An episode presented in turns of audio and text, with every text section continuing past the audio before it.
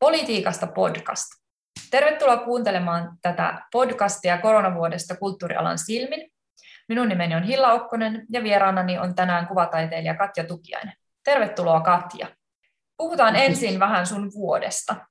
Kerro vähän, minkälainen tämä poikkeuksellinen koronavuosi on ollut sun näkökulmasta. Joo, kiitos kutsusta tähän podcastiin. Ja mä oon tosiaan kuvataiteilija ja mulla on lisäksi vähän tuntiopettajan töitä Aallossa ja Kuvataideakatemiassa ollut. Mä sanoisin, että ei ollut hiljasta, koska näyttelyt on pääosin pidetty, paitsi kaksi ulkomaan näyttelyä peruntu, mutta siihen on sitten tullut jotain muuta tilalle. Ja sitten alussa meni ehkä aikaa siihen, että opettelin nämä Zoomit ja Teams ja tämmöiset ja etäopetuksen tavat. Et sanotaan niin, että se alku oli ehkä vähän kuormittava.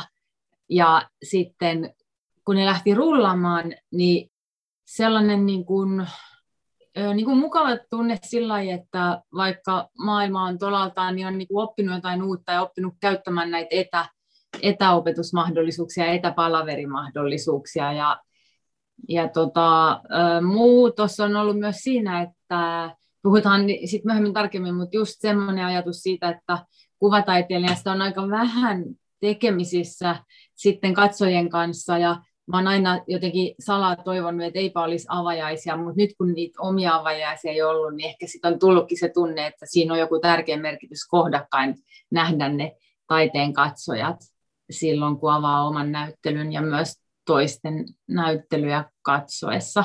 Mutta tota, mm, kokonaisuudessaan mulle henkilökohtaisesti vuosi on ollut aika niin kuin työtelijäskin. No miten sitten, äh, sä työskentelet myös ateljeessa täällä Helsingissä, miten silloin kun korona ensimmäistä kertaa iski, tuli se ensimmäinen aalto Suomeen, niin vaikuttiko se niihin työskentelyolosuhteisiin? Pystyykö ateljeen työskentelyä jatkamaan vai pitikö vetäytyä kotiin? Joo, no sitten kun sitä ei tiedetty oikein, että kuin vaarallinen se on tuolla ulkona liikkuessa ja mä nyt on jo vuosikausia talvipyöräily, että mä pääsen kaapelitehtaalle pyörällä, mutta tota, siinä oli kuitenkin semmoinen vaihe, että monet ei halunnut, ja mullakin oli semmoisia viikkoja, että mä en sitten halunnut mennä sinne kaapelitehtaalle, ja sitten mä aloin tehdä kotona, mulla oli jotain opetuksia mielestäni tai kokouksia, ja sitten mä niinku kotona tein isompi kokoisia akvarelleja, kun mä en halua öljymaalia käyttää kotona, ja mä löysin semmoisen tavan, ja sitten kun mulla on tärkeää se liikkuminen, sitten nostettiin kuntopyörä jostain tori.fi, joku vanha se on vieläkin, se on ollut kovassa käytössä, tämmöinen vanha kuntopyörä.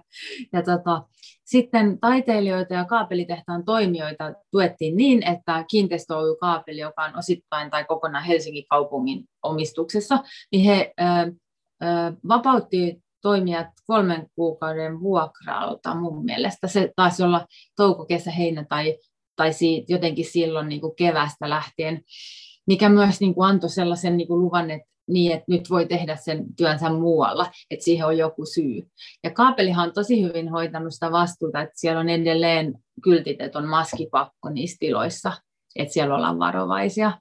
Aivan. Ja, joo, ja että se, että se ateljeetyö, että sitten sen kevään ähm, suurimman pelon jälkeen, kun aloin taas käydä siellä työhuoneella ja pyörällä tietenkin, niin tota, sitten se ateljeetyöskentelyn rauha, niin se on semmoinen niin kuin etuoikeutettu asia, asia mikä, mikä sit kuvataiteilijoilla on varmaan muutenkin. Ja sitten varsinkin siellä se tuntuu, että kun siellä oltiin niin huolellisia, että kun käy yleisissä tiloissa wc ja laittaa maskin, niin parhaassa tapauksessa laitettiin vielä jossain vaiheessa hanskatkin, niin tunsi, niin kuin, että siellä voi niin kuin, työskennellä turvallisesti. Että ei niin kuin, ähm, siinä ei ollut semmoista, kun vertaa niin kuin itseään oma ammattia, kuvataiteilijan ammattiin vaikka serkkuihin, keitä mulla on sairaanhoitajan työssä. Tai, sit, tai opettajia, niin siitä on niinku kokenut niin, että on ähm, pystynyt pitämään yllä sitä niinku oman pelon tai ahdistuksen tasoista suojautumista myöskin sen takia, että on tämä oma ammatti, missä on voinut laittaa se rajan ja sitten opettaa etänä.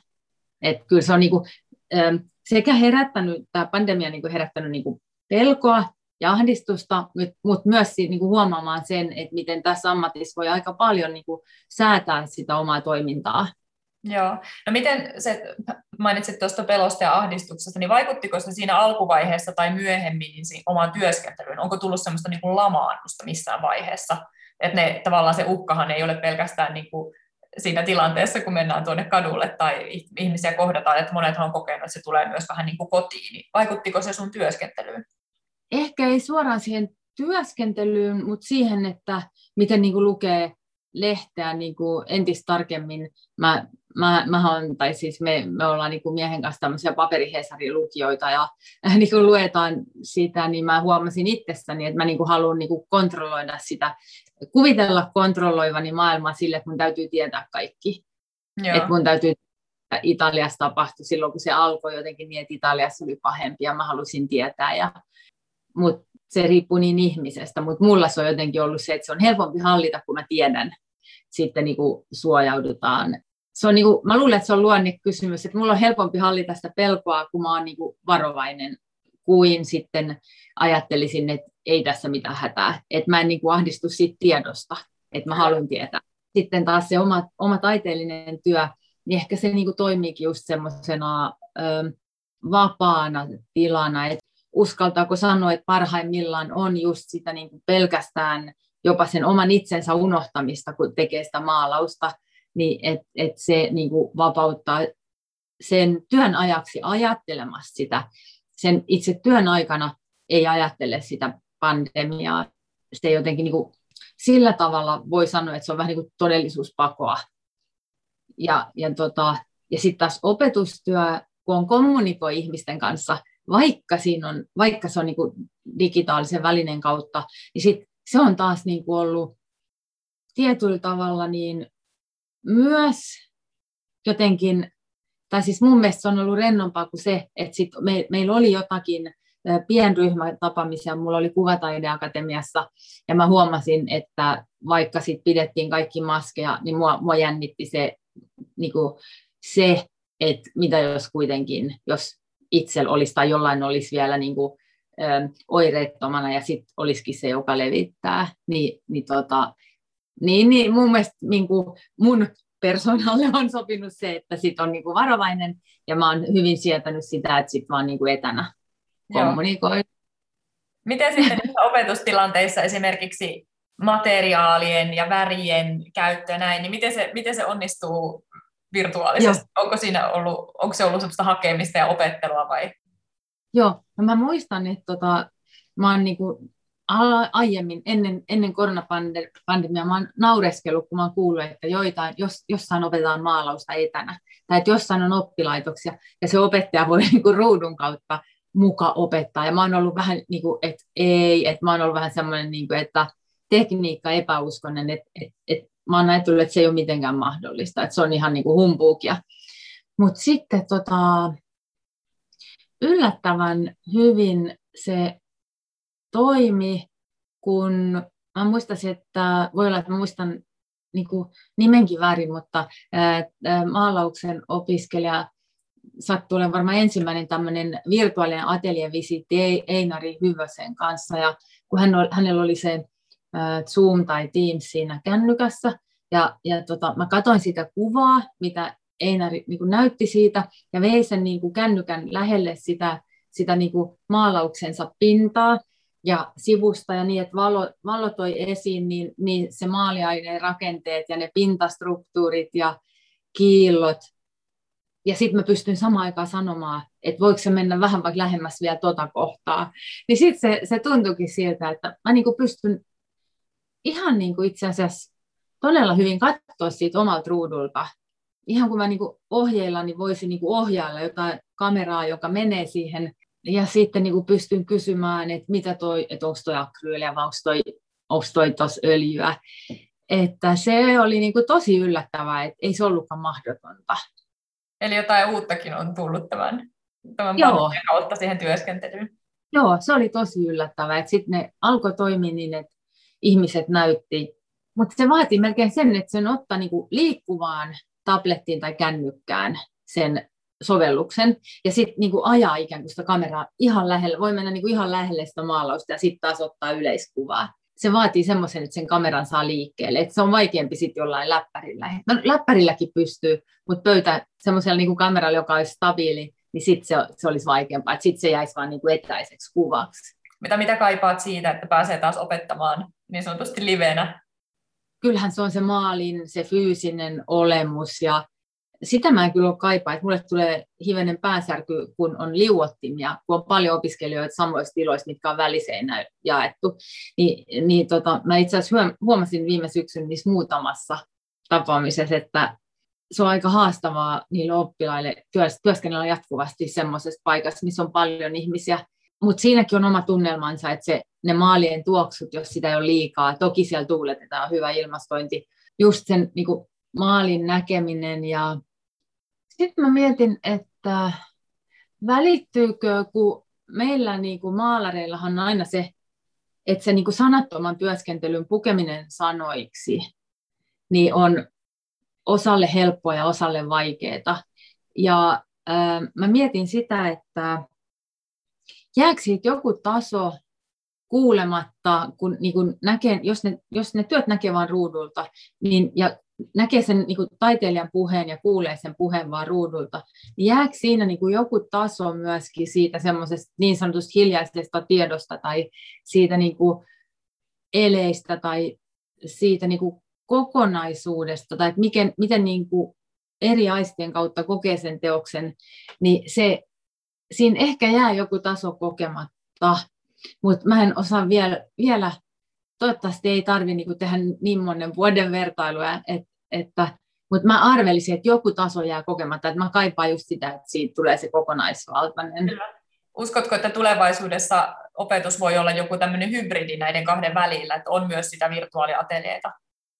Varmasti, joo, varmasti. Ja sitten voisi kuvitella, että jos on niinku ihmisiä, jotka ei pääse paikalle, mutta olisi, olisi tosi kiinnostava näyttää niille, niin tota, tai professoreja, jotka toimivat jostain toisesta maasta. Tai, Kyllä. tai varmaan tämä on luonut uusia. Joo. No jos sitten ajatellaan, ajatellaan näitä uusia töitä, mitä sinulle on tullut tämän vuoden myötä, niin onko tullut jotakin yllättäviä yhteydenottoja? Onko ihmiset jollakin tavalla tuijotelleet omien kotiensa tyhjiä seiniä uusin silmin?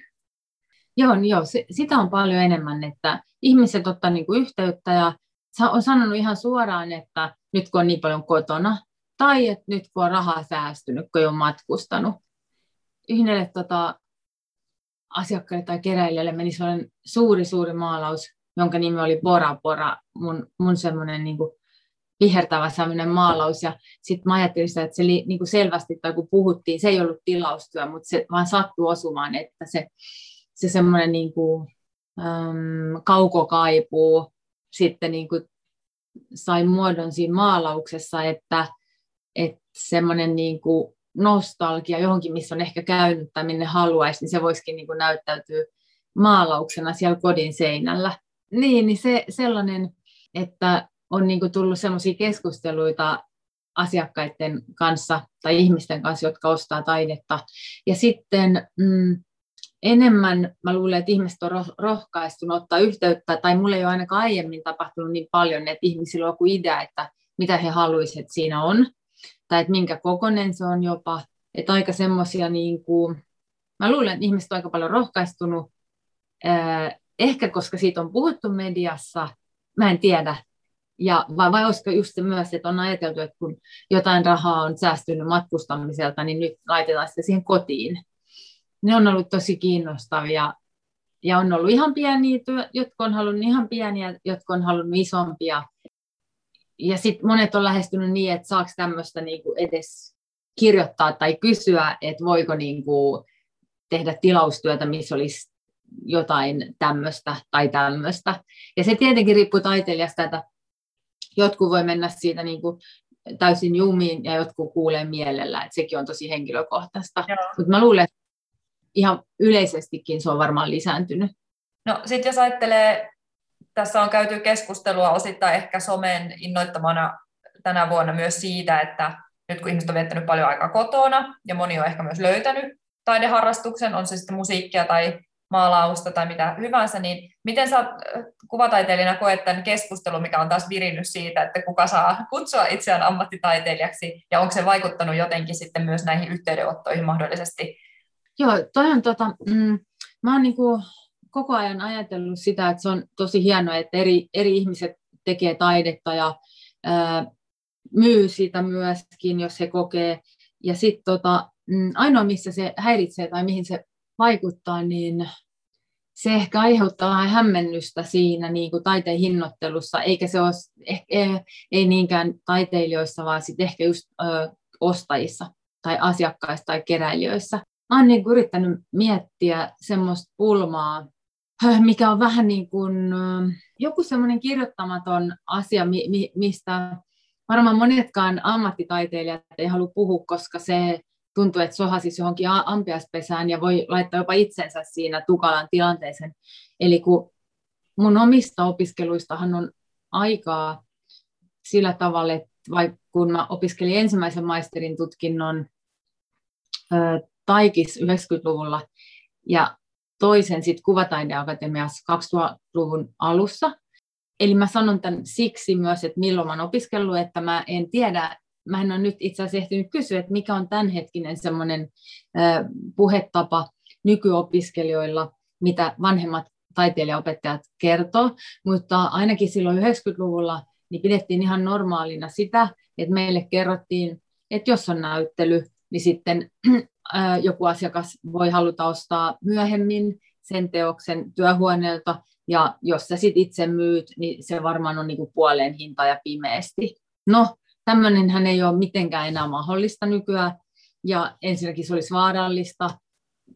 Nyt mä en niinku tiedä, mikä on käytäntö, ja nämä on myös asioita, mistä ei ole niinku, yleensä ei puhuta julkisesti, mutta mä haluaisin sen sanoa, että semmoinen niinku ajattelutapa on siitä vähän vahingollinen, että koska loppujen lopuksi se taiteilija, jos se sitten myy sieltä ateljeelta, toki ainoastaan silloin, kun näyttelysopimus sallii, mutta jos se sallii, niin se on vahingollista, jos se ajattelu on se, että se myydään niin kuin pimeästi ja puolen hintaan, koska silloin se ensinnäkin niin kuin romuttaa sen niin kuin taiteen hinnoittelutavan ja sitten se myös sortaa sen taiteilijan niin kuin kaikkia mahdollisia niin kuin työntekijän tai yrittäjän oikeuksia.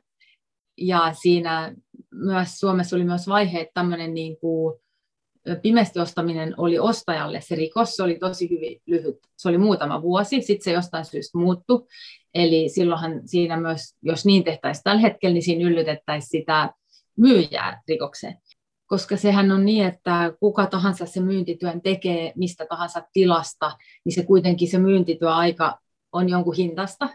Ja oli se galleristi, joilla on suuret kulut, niin ei ole myöskään niin kuin hyvä kannustaa siihen, että heti näyttelyn jälkeen kannattaakin kysyä taiteilijalta. Onneksi sopimus usein niin kuin myös rajoittaa sitä selkeästi onneksi tai jonkun epäonneksi, mutta mä niin kuin haluaisin sanoa niille että, tai kun on näitä itseoppineita, itseoppineita taiteilijoita, niin heillä on tietenkin ihan erilainen se hinnoittelupolitiikka, koska sinne ei ole ehkä vuosien opintoja takana, eikä ole ehkä opintoja siihen, että miten, mistä se taiteen hinnoittelu muodostuu, että siihen tulee alvi ja siihen tulee eläkemaksut ja sitten siitä menee vero ja, arvonlisäveron lisäksi. Ja tota, se on ehkä sekoittanut sitä, että se paine ammattitaiteilijoiden hinnoittelussa tai niissä asiakkaiden toiveissa on saattanut palata takaisin sinne 90-luvun ajatukseen, että sieltä atelielta saa halvemmalla.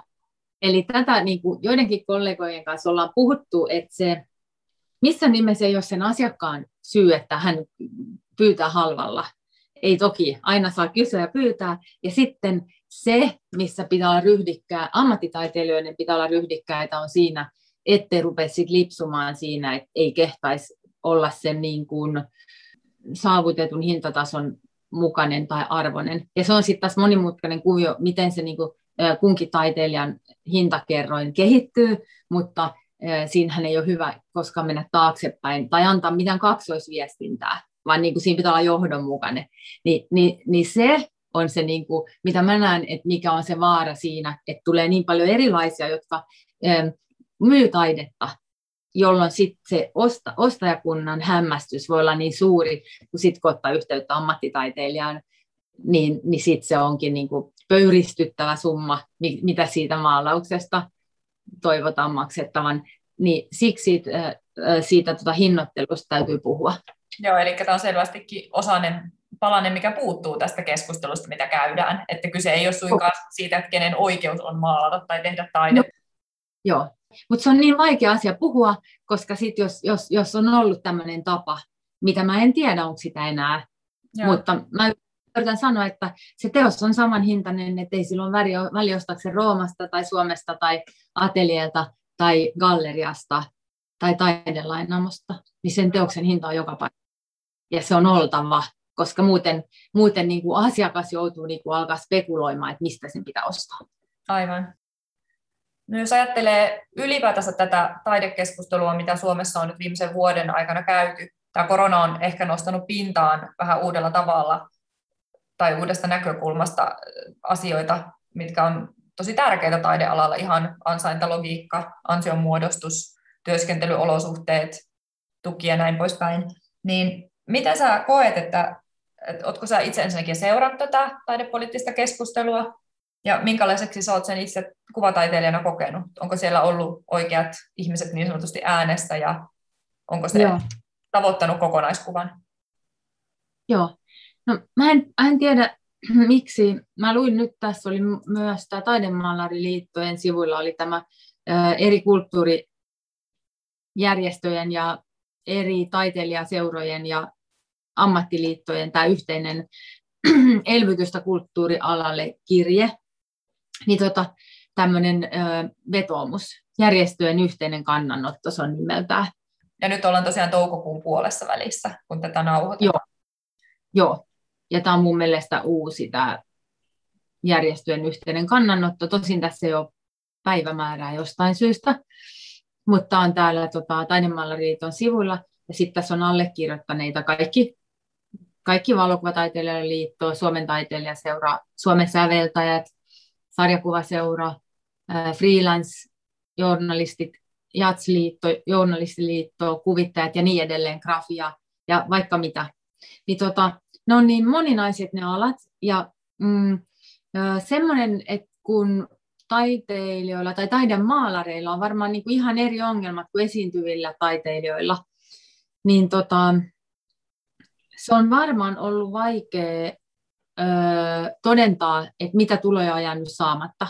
Kun just ajatellaan sitä, että nyt kun on peruntunut näyttely Pariisissa, peruntunut näyttely Roomassa tai peruntunut näyttely jollain Lahdessa tai, tai New Yorkissa tai Mikkelissä tai Helsingissä, niin, niin siitä ei ole sellaista niin kuin, olemassa varmaan semmoista niin kuin laskennallista dataa, että niin paljon jäi tuloja saamatta, koska jokainen näyttely on riski, että ikinä ei tiedetä, että kuinka monta maalausta sieltä olisi myyty tai veistosta.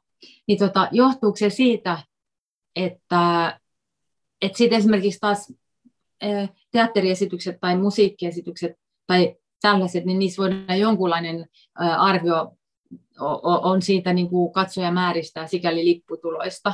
Johtuuko se siitä, vai johtuuko se siitä, että se kuvataiteilijoiden rahasta puhuminen tai tulonmuodostuksesta puhuminen on aika niin kuin taka-alalta, että et, et me ollaan aika hiljasta porukkaa siinä kohtaa ennen kuin pandemiaa ja edelleenkin. Niin, että riittääkö se, että se on se etuoikeus tehdä sitä työtä, joka on oma, omasta valinnasta yksinäistä ja sikäli tuottaa niin kuin hyvää hyvinvointia itselle, mutta siinä vaiheessa, kun se ei enää ehkä, ehkä mä näen sen niin, että se, tämä vuosikin on ollut vielä lyhyt aika, koska näyttelyt voi olla, jos on esimerkiksi äh, ammattigallerian kanssa sopimus, niin se oma iso näyttely voi olla kerran kahdessa vuodessa tai kerran kolmessa vuodessa. ja sitten voi olla toki joku työskentely, monivuotinen työskentelyapuraha päällä, niin se voi olla, että se näyttäytyy vasta se totuus karu totuus niin kuin taidemaalareille myöhemmin. Ja se, mitä mä oon kuullut niin kuin tähän asti, niin mä oon kuullut, että, teosvälityksestä on sanottu, että se on mennyt hyvin, koska ihmiset hankkii taidetta koteihin. Tai sitten taidelainaamot, joista voi hankkia niin kuin palkansaajat osamaksulla, että joo, että niillä menee hyvin. Mä luulen, että se ei niin nopeasti näy, mutta sitten väistämättä, jos niin kuin ihmisten tulotaso tai tulonmuodostus niille, jotka ostaa, on nyt kärsinyt näin vuoden aikana, niin sitten se tulee ehkä myöhemmin näkymään siinä, että miten taidetta pystytäänkään hankkimaan. Siitä ei ole mitään tutkimusta, tai voi olla, että on jo tekeillä, mutta ei ole niin kuin suoraan vielä. Se semmoinen niin kuin keskustelu, tai että kun näyttely on peruntunut, onneksi niihin nyt saa mennä. Gallerioihin on saanut mennä esimerkiksi Pirkanmaalla kuuden hengen maksimimäärällä, mutta silti saman aikaan Pirkanmaalla oli museot kiinni, mutta nyt ne on ilmeisesti auennut. Mutta että, että sit galleriat on voinut aika hyvin pitää niin kuin pienelle, ja se ei välttämättä myöskään näy heti, koska jos menee Helsingissä johonkin galleriaan, niin harvoinhan siellä kerralla on muuta kuin avajaisissa enempää kuin se kuusi ihmistä. Et se, se ei niin kuin ole niin dramaattinen muutos vielä, mutta mä niin kuin pelkään, että se tulee myöhemmin näkymään, että ne suuret teoshankinnat voi jäädä tekemättä. Mä en osaa sanoa. Mutta että puhua siitä varmasti täytyy siitä tulonmuodostuksesta, kun silti mä oon ymmärtänyt, että kuvataiteilijat on aika paljon, niin kuin, jos otetaan koko Suomi, niin kuvataiteilijoissa löytyy aika paljon niin kuin hyvin, hyvin pienituloisia. Niin tota, sekä tähän pandemiaan liittyen, että myös niin kuin suuremmassa mittakaavassa, niin ehkä nyt niin kuin muut nämä niin kuin taiteen alan edustajat, esiintyvät taiteilijat, osaa puhukin siitä, että heillä on tullut tulonmenetystä, mutta eh, onko se niin, että kuvataiteilijoilla on vielä vähän siinä niin kuin rohkaistuttavaa tai opittavaa? Se on hyvä, että nämä ammattijärjestöt auttaa meitä ja kaikkia niin kuin kuvataiteilijoita puhumaan siitä. Mutta kyllä mä niin kuin tunnistan sellaisen, että se on vähän, vähän vieläkin semmoinen ei, ei, jos kuitenkin saa maalata, niin sitten ei, ei puhu siitä rahasta. Joo, hyviä pointteja. Ja toisaalta mitä tuossa keskustelun alussa sanoit, että sullakin on muutama isompi näyttely tai projekti peruuntunut ulkomailla. Et esimerkiksi elokuva-alalla tuntuu, että siellä on syntynyt sellainen suma, mitä odotetaan, että kohta päästään purkamaan. Et paljon elokuvia, jotka on valmistunut viimeisen vuoden parin aikana, ja niiden ensi-iltoja vaan siirretään. Mutta entä jos kuvataiteilijoille käykin niin, että ne projektit todellakin peruutuu, niin siinä on kyse jo niin kuin, voi olla isoistakin tulonmenetyksistä. Joo, joo, mä luulen, että ne aika paljon saattaa peruntua, koska sit muutenhan se niinku olisi tulppana siinä, jos on niinku jo puolitoista vuottakin, niin se olisi koko ajan tulppana, että ne galleriat ei pysty tekemään enää ajankohtaista ohjelmaa. Mä en tarkoita, että se olisi, niinku, onko se reilua tai hyvä vai huono, mutta sitten jos mä ajattelen itse, niin ehkä ei enää kiinnostaisi se niinku melkein kahden vuoden takainen suunnitelma, vaan että kokee niin, että se pitäisi aloittaa alusta se suunnittelu, että mitä haluaa esittää, ja silloinhan se galleriakin tai se taho siellä, niin, niin heilläkin pitää olla vapaus päättää, että otetaanko sen tyyppinen. Et mä, se menee aika päälaelleen, ja se, se on sekä vapaa, vapauttavaa se, että siinä ei liiku niin paljon sitä rahaa etukäteen kuin vaikka elokuvassa. Se on vapauttavaa, mutta se, se luo myös niin kuin epävarmuutta. Että museot varmasti pitää sen linjansa, että mitkä on sovittu, niin ne tulee sitten vaan myöhemmin. Aivan, joo. No säkin olet jo pitkän uran tehnyt kuvataiteilija ja sulla varmasti on niin kuin näkyvyyttä ja näyttelyitä tulevaisuudessakin. Uskotko, että aloittelevat nuoremmat taiteilijat tässä vaiheessa kipuilee uravalinnan kanssa? Joo. Sitten he olisivat niin kuin sen varassa, että miten he löytää sen asiakaskunnan ensimmäistä kertaa vaikka sieltä Instagramista tai jostain muusta sosiaalisesta mediasta. Ja varmaan löytää ne, jotka on siellä aktiivisia, mutta tota, varmaan myös aiheuttaa paljon epävarmuutta, että mikä se kuvataiteilijan ammatti on.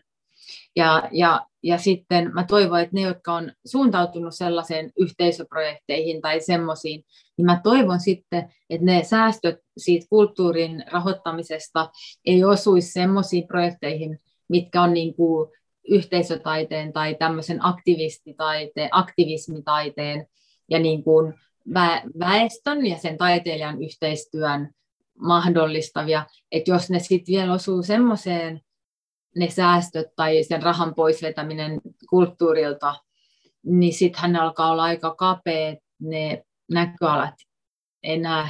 Ja sitäkään mä en tiedä, että mitä galleristeille tapahtuu. Että onko, sitäkään ei kukaan varmaan vielä tiedä, että onko niin kuin menossa vaikka taiteilijavetosia gallerioita pois sen takia, että jos loppuu joku tuki, millä ne pystyy pitämään itsensä, niin, niin silloinhan niin kuin, meillä on paljon tosi hyviä taiteilijoiden vetämiä gallerioita. Ja sitten jos ne menettää sen vuotuisen tuen, ja kun se tilanne on, mä oon ymmärtänyt yhdeltä tanssijalta, että se tilanne on niin kuin paha ollut ennenkin, että joka vuoden alussa tulee se päätös, että saako he, tai vaikka sarjakuva seuralla, että joka vuosi se uudestaan päätetään, että saako se, he sen tietyn ö, valtiolta tulevan tuen, millä sitten mahdollistetaan kursseja, tai sitten tanssijat mahdollistaa produktioita.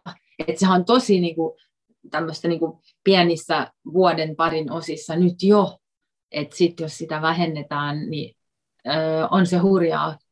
No onko sun oma taiteilija-identiteetti kokenut mitään muutosta tämän vuoden aikana? Onko se vahvistunut vai onko jotain no. asioita tullut kyseenalaistettua? Se oli se ehkä, että mikä tuntuu aina välillä niin kuin hassulta, että kun yrittää pitää itsensä niin kuin erillisenä niistä teoksista, ei tehdessä vaan siinä vaiheessa, kun on yleisön nähtävillä, niin yrittää niin kuin ajatella, että ei se oikeastaan niin kuin, että se olisi jo liikaa vaadittu, että ne katsojat tietäisi musta hirveästi. Että mä oon niin kuin halunnut pitää niin kuin aika paljon rajaa siinä, että mikä itse asiassa vaati, vaatimuskin on kuvataiteilijoille pienempi kuin vaikka kirjailijoille. Mä oon huomannut, että kirjailijoille, kun kirja ilmestyy, niin heidän pitää sitten kertoa paljon myös omasta elämästään niin se ei kauheasti koske vielä kuvataiteilijoita, mutta mä oon niin kuin koko ajan ajatellut, että ei, hyvä, että ei koske ja mä en haluakaan kertoa, että ne mun teot kertoo, te, te, mun teot eli mun teokset kertoo tarpeeksi. Ja sitten mä olin just ajatellut, että en mä niinku tarvitse vaikka niitä avajaisia mihinkään. Että mä haluan vaan vetäytyä, että mulle tulee kuitenkin niinku stressistä migreeni ennen kuin ollaan edes niinku jatkoilla. Ni, niin sitten kun ei ollut vaikka siellä Tampereen Himmelblaussa mulla on vieläkin meneillään nyt tässä toukokuun loppuun asti iso yksityisnäyttely kahdessa salissa siellä Finlayson Art Arealla, puuvillasali ja se seuraava eli tuhat neliöä. Ja sitten kun ne teokset oli ripustettu sinne, eikä ollut avajaisia, mikä oli hyvä, enkä olisi halunnutkaan tämän pandemian takia, niin sitten mä huomasinkin, että se onkin hirveän tärkeää, että mä näen niitä ihmisiä, jotka tulee avajaisiin, että vaikka mä en ehtisi tai jaksaisi jutella ihmisten kanssa, mutta se, että mä näen, että ihmiset tulee niiden mun teosten äärelle ja hirveän mielellään tulee kysymään multa jotain. Ja, ja sitten mä niinku vastaan kaikille, ja vaikka se on väsyttävää, niin se on vaan se yksi avajaisilta. Tähän asti mä oon kokenut, että se on uuvuttavaa, mutta nyt mä ymmärsin sen arvon, kun sitä ei ollut. Eli se ei olekaan vaan se, että mä vastaan johonkin kysymyksiin, että mitä vaikka tuo asia symboloi, että mä toki vastaan ja mä aina sanon, että se on vaan mun, että katsoja näkee sen niin kuin omalla tavallaan. Mutta se onkin ollut tosi tärkeää aina nähdä, että ihmiset tulee katsomaan niitä teoksia. Et sitä mä jäin kaipaamaan ja mä oon todella kiitollinen kaikille, jotka olette tullut kaikkien näiden niin kuin 25 vuoden aikana kaikkiin mun avajaisiin ja näyttelyihin silloinkin, kun mä en ole toki siellä. Että kun olette käynyt niiden mun teosten äärellä, niin eihän silloin olisi muuten jos ei teitä kaikki ihmisiä olisi, niin eihän mun olisi mitään syyt viedä niitä teoksia pois työhuoneelta. Ni, niin mä oon niin oppinut sen, että sillä avajaisilla on tosi suuri merkitys. Eli nyt onkin et, ikävä avajaisiin. Joo, joo koska et vaikka se on niin kuin, tällainen niin kuin vähän pohjimmiltaan ujolle ihmiselle, niin kuin minä, niin se on niin kuin vähän semmoinen ylimääräinen ponnistus, niin se onkin kuitenkin tosi, to, tosi arvokasta, että näkee, että ne teokset puhuu niille katsojille. Ja sitten mä voin vielä täydentää, vaikka mä aina koen, että en, en mä osaa siihen niin kuin lisätä paljon mitään, mutta koska ihmiset haluaa kuulla, niin se on myös tosi hienoa, että he kysyy. Varmaan sosiaalisessa mediassa jonkun verran pääsee myös ehkä oman yleisön kanssa, oman taiteen yleisön kanssa kosketuksiin, mutta varmaan avajaiset ja semmoinen fyysinen kohtaaminen on kuitenkin vähän eri laatusta sitten.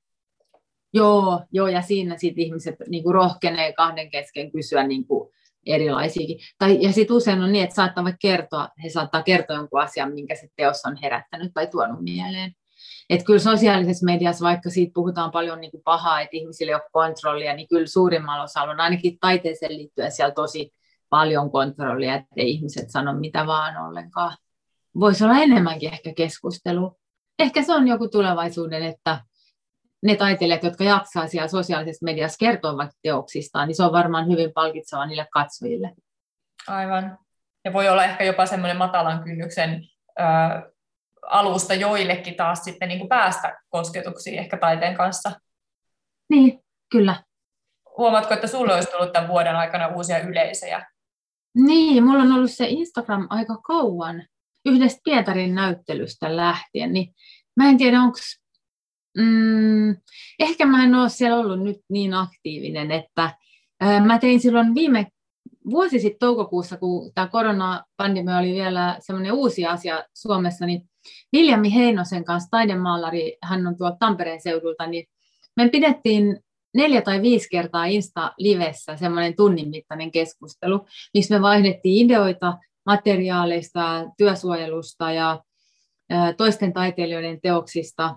Ja siihen tuli, niihin tuli niin kuin, mm, mun mielestä niissä oli niin kuin useampi saattaa seuraajaa siinä, niin kuin, mutta mut sitten se, se, se vaati aika paljon, että sitten kun tuli kesä, me laitettiin se tauolle, ja sitten, koska mulla on ollut noita opetuksia, ja Viljami Heinosella on myöskin opetuksia, ja kun ne on etänä, niin se, se, se kuitenkin on sen verran intensiivistä, että sitten ei ole jäänyt energiaa ainakaan mulla sinne Insta-liveihin. Sitten mä oon just tutustunut ihan tämän pandemian takia Instagramin kautta Sunni Bike, Sunny Bike-nimiseen lowbrow ähm, kuvataiteilijaan, joka on äh, Kaliforniasta alun perin, mutta asuu nykyään Pariisissa. Äh, Sitten meillä oli yksi, yhtä, yksi yhteinen tuttava toi siellä, tai siis suomalainen kuvataiteilija Petra Innanen, ja hän on taidemaalari ja myös burleskitaiteilija, ja sitten Sani otti muun yhteyttä, että mua voisi kiinnostaa hänen yhden tämmöisen dokumenttielokuvan ensi ja se oli jotenkin Instan YouTuben kautta. Ja sitten sen jälkeen me ollaan keskusteltu tämän Sani Buikin kanssa, äh, muistaakseni Zoomi, Zoomissa, että et, tota, mä toivon, että pandemia saadaan loppumaan nopeasti, mutta mä, mä toivon, että voisi ehkä olla semmoinen, että ei olisikaan niin korkea kynnys lähestyä jotain niin kuin kollegaa, jota ei ole koskaan tavannut fyysisesti, niin se voisikin ehkä uskaltaa tavata ja luoda ihan vaikka mannerten välisiä niin kuin tämmöisiä, puhutaan niin kuin siitä taideskenestä tai jostain pienestä marginaalisesta taideskenestä jostain, koska Suomessa on esimerkiksi lowbrow tai pop aika vähän, eli tämmöisiä niin kuin kuvataiteilijoita, jotka ponnistaa tämmöisestä ei-korkeakulttuurisesta, vaan enemmän niin kuin vaikka tatuointi, graffitit, sarjakuvat, ja sitten mun omassa taiteessa yhdistyy ne, ja sitten tämmöinen niin kuin, ää, ää, perinteinen taidemaalaus, ja sen takia mua, mä niin kuin tykkään olla yhteydessä tämmöisiin lowbrow-taiteilijoihin myös, niin, niin sitten tota, se on tosi jännä, että nyt kun tämä on tullut tutummaksi tämä etäyhteys, niin sitten voikin yhtäkkiä jutella jonkun kanssa tuo virtuaalisesti. Tuo on tosi hienoa ja, ja tuo varmasti paljon lisää. Joo, joo. Mä nyt... toivon, että, semmo, että laajenee, laajenee niin kuin se oma taiteilija kaveripiiri. Joo. No, jos saatte, mennään vielä hetkeksi takaisin tähän taidepoliittiseen keskusteluun et ole ehkä itse ottanut siihen niin voimakkaasti osaa, tai niin kuin sanoitkin, kuvataiteilijat on ehkä vähän niin kuin pysynyt piilossa, niin mitä sä toivoisit tulevaisuudessa tämmöiseltä keskustelulta? Kenen ääni pitäisi kuulua ja mistä meidän oikeastaan pitäisi puhua silloin, kun me puhutaan taidepolitiikasta? No nyt mä äh, toivoisin ekana, että olisi joku tutkimus siitä, että onko esimerkiksi taidemaalareiden tai kuvataiteilijoiden teosmyynnit notkahtanut vai pitääkö se paikkaansa, että ihmiset on hankkinut koko ajan enemmän. Jos se pitää paikkaansa, että ihmiset on hankkinut enemmän, niin tota, sitten siitä pitää pystyä olemaan iloinen. Niin kuin, sittenhän se on mahtava juttu. Mutta onko se vaan niin kuin joku asia, että onko se kuin totta vai eikö se ole totta.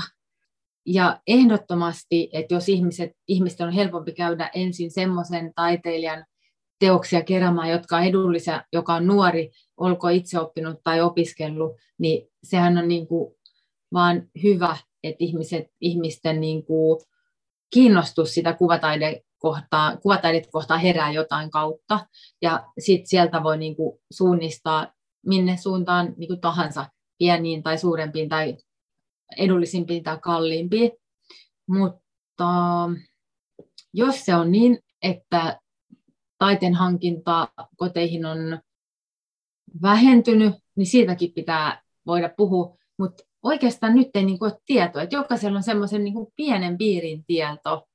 Ja sitten se voi näyttää siltä, kun Hesarissa on juttua vaikka näistä itseoppineista tai alanvaihtaja kuvataiteilijoista, joille ei ole sit tutkintoa, niin sitten niissä jutuissa on sanottu, että nyt heillä menee tosi hyvin, että alanvaihto kannatti ja ne myy, niin se herättää varmaan niin kuin, voi herättää katkeruutta, sit jos taas on niin kuin pitkälle koulutettuja kuvataiteilijoita, ja sittenkin se katkeruus voi olla turhaa, jos puhutaan siitä, että ne teokset maksaa pari sataa, ja sitten taas koulutettujen taiteilijoiden teokset maksaa useita tuhansia.